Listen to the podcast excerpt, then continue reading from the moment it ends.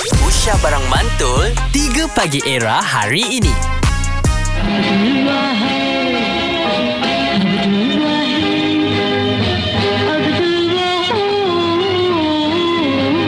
Yes. Hari ni Eh, cerita pasal adik-beradik lah, eh. Ha. Hmm. Okey, uh, nak tahu tak dalam adik-beradik kita, kita ada anak sulung, Mhm. Betul. anak nombor dua, Mhm. anak nombor tiga, anak bongsu something like that lah. Yep. Aha. So kalau banyak anaknya adalah ucu, alang, macam-macam lah. Angah. Betul. Angah macam-macam kan. Mm. Okey, satu kajian yang telah pun dibuat dekat UK melibatkan 1783 orang.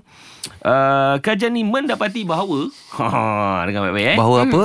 46% daripada kanak-kanak bongsu cenderung menjadi lebih kelakar daripada adik-beradik yang lain Mhm. mm-hmm. dan 47% lebih santai dan 42 lebih mudah bergaul nak dibandingkan dengan anak pertama, Mhm. mm-hmm. anak kedua dan bukan anak bongsu.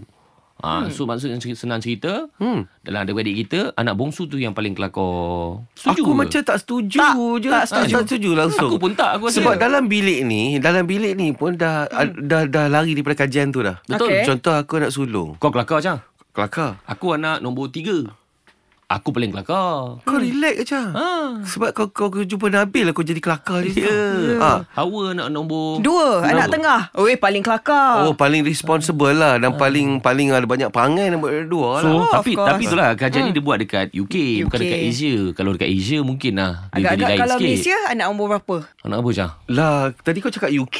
UK? Aku ingat ke Ulu Kelang. Dah. Oh Ah, my United god. Kingdom. Oh, As in okay, okay. United Kingdom. Alright, alright, alright. So, Yes. kalau aku rasa Malaysia sebenarnya, to be honest, uh, nam- anak nombor satu. Aku tengok ramai anak nombor satu je tu. Sebab satu, mereka ada tanggungjawab. tanggungjawab. So, Eh, untuk cover eh, balik Eh, tanggungjawab. eh. Tak, tak, tak, tak, tak. Nabil nombor berapa? Dua eh? Nabi nombor tiga. Ha? Oh. Ha? Sama macam aku. Ha? ha? Macam mana ni? Tapi aku tak setuju lah anak sulung nombor satu uh, yang paling kelakar. Tak. Kan? Eh, anak umur satu paling boring. Ya. paling boring. Ya, paling macam Eh, Hawa setuju. ah, bosannya Kan? kehidupan dia. Uh-uh. Itu setuju lah. Aku tak bosan weh hidup aku sebagai anak sulung. Pak Azad sure ke anak nombor sulung? Yes. Bukan anak nombor sulung. Anak sulung.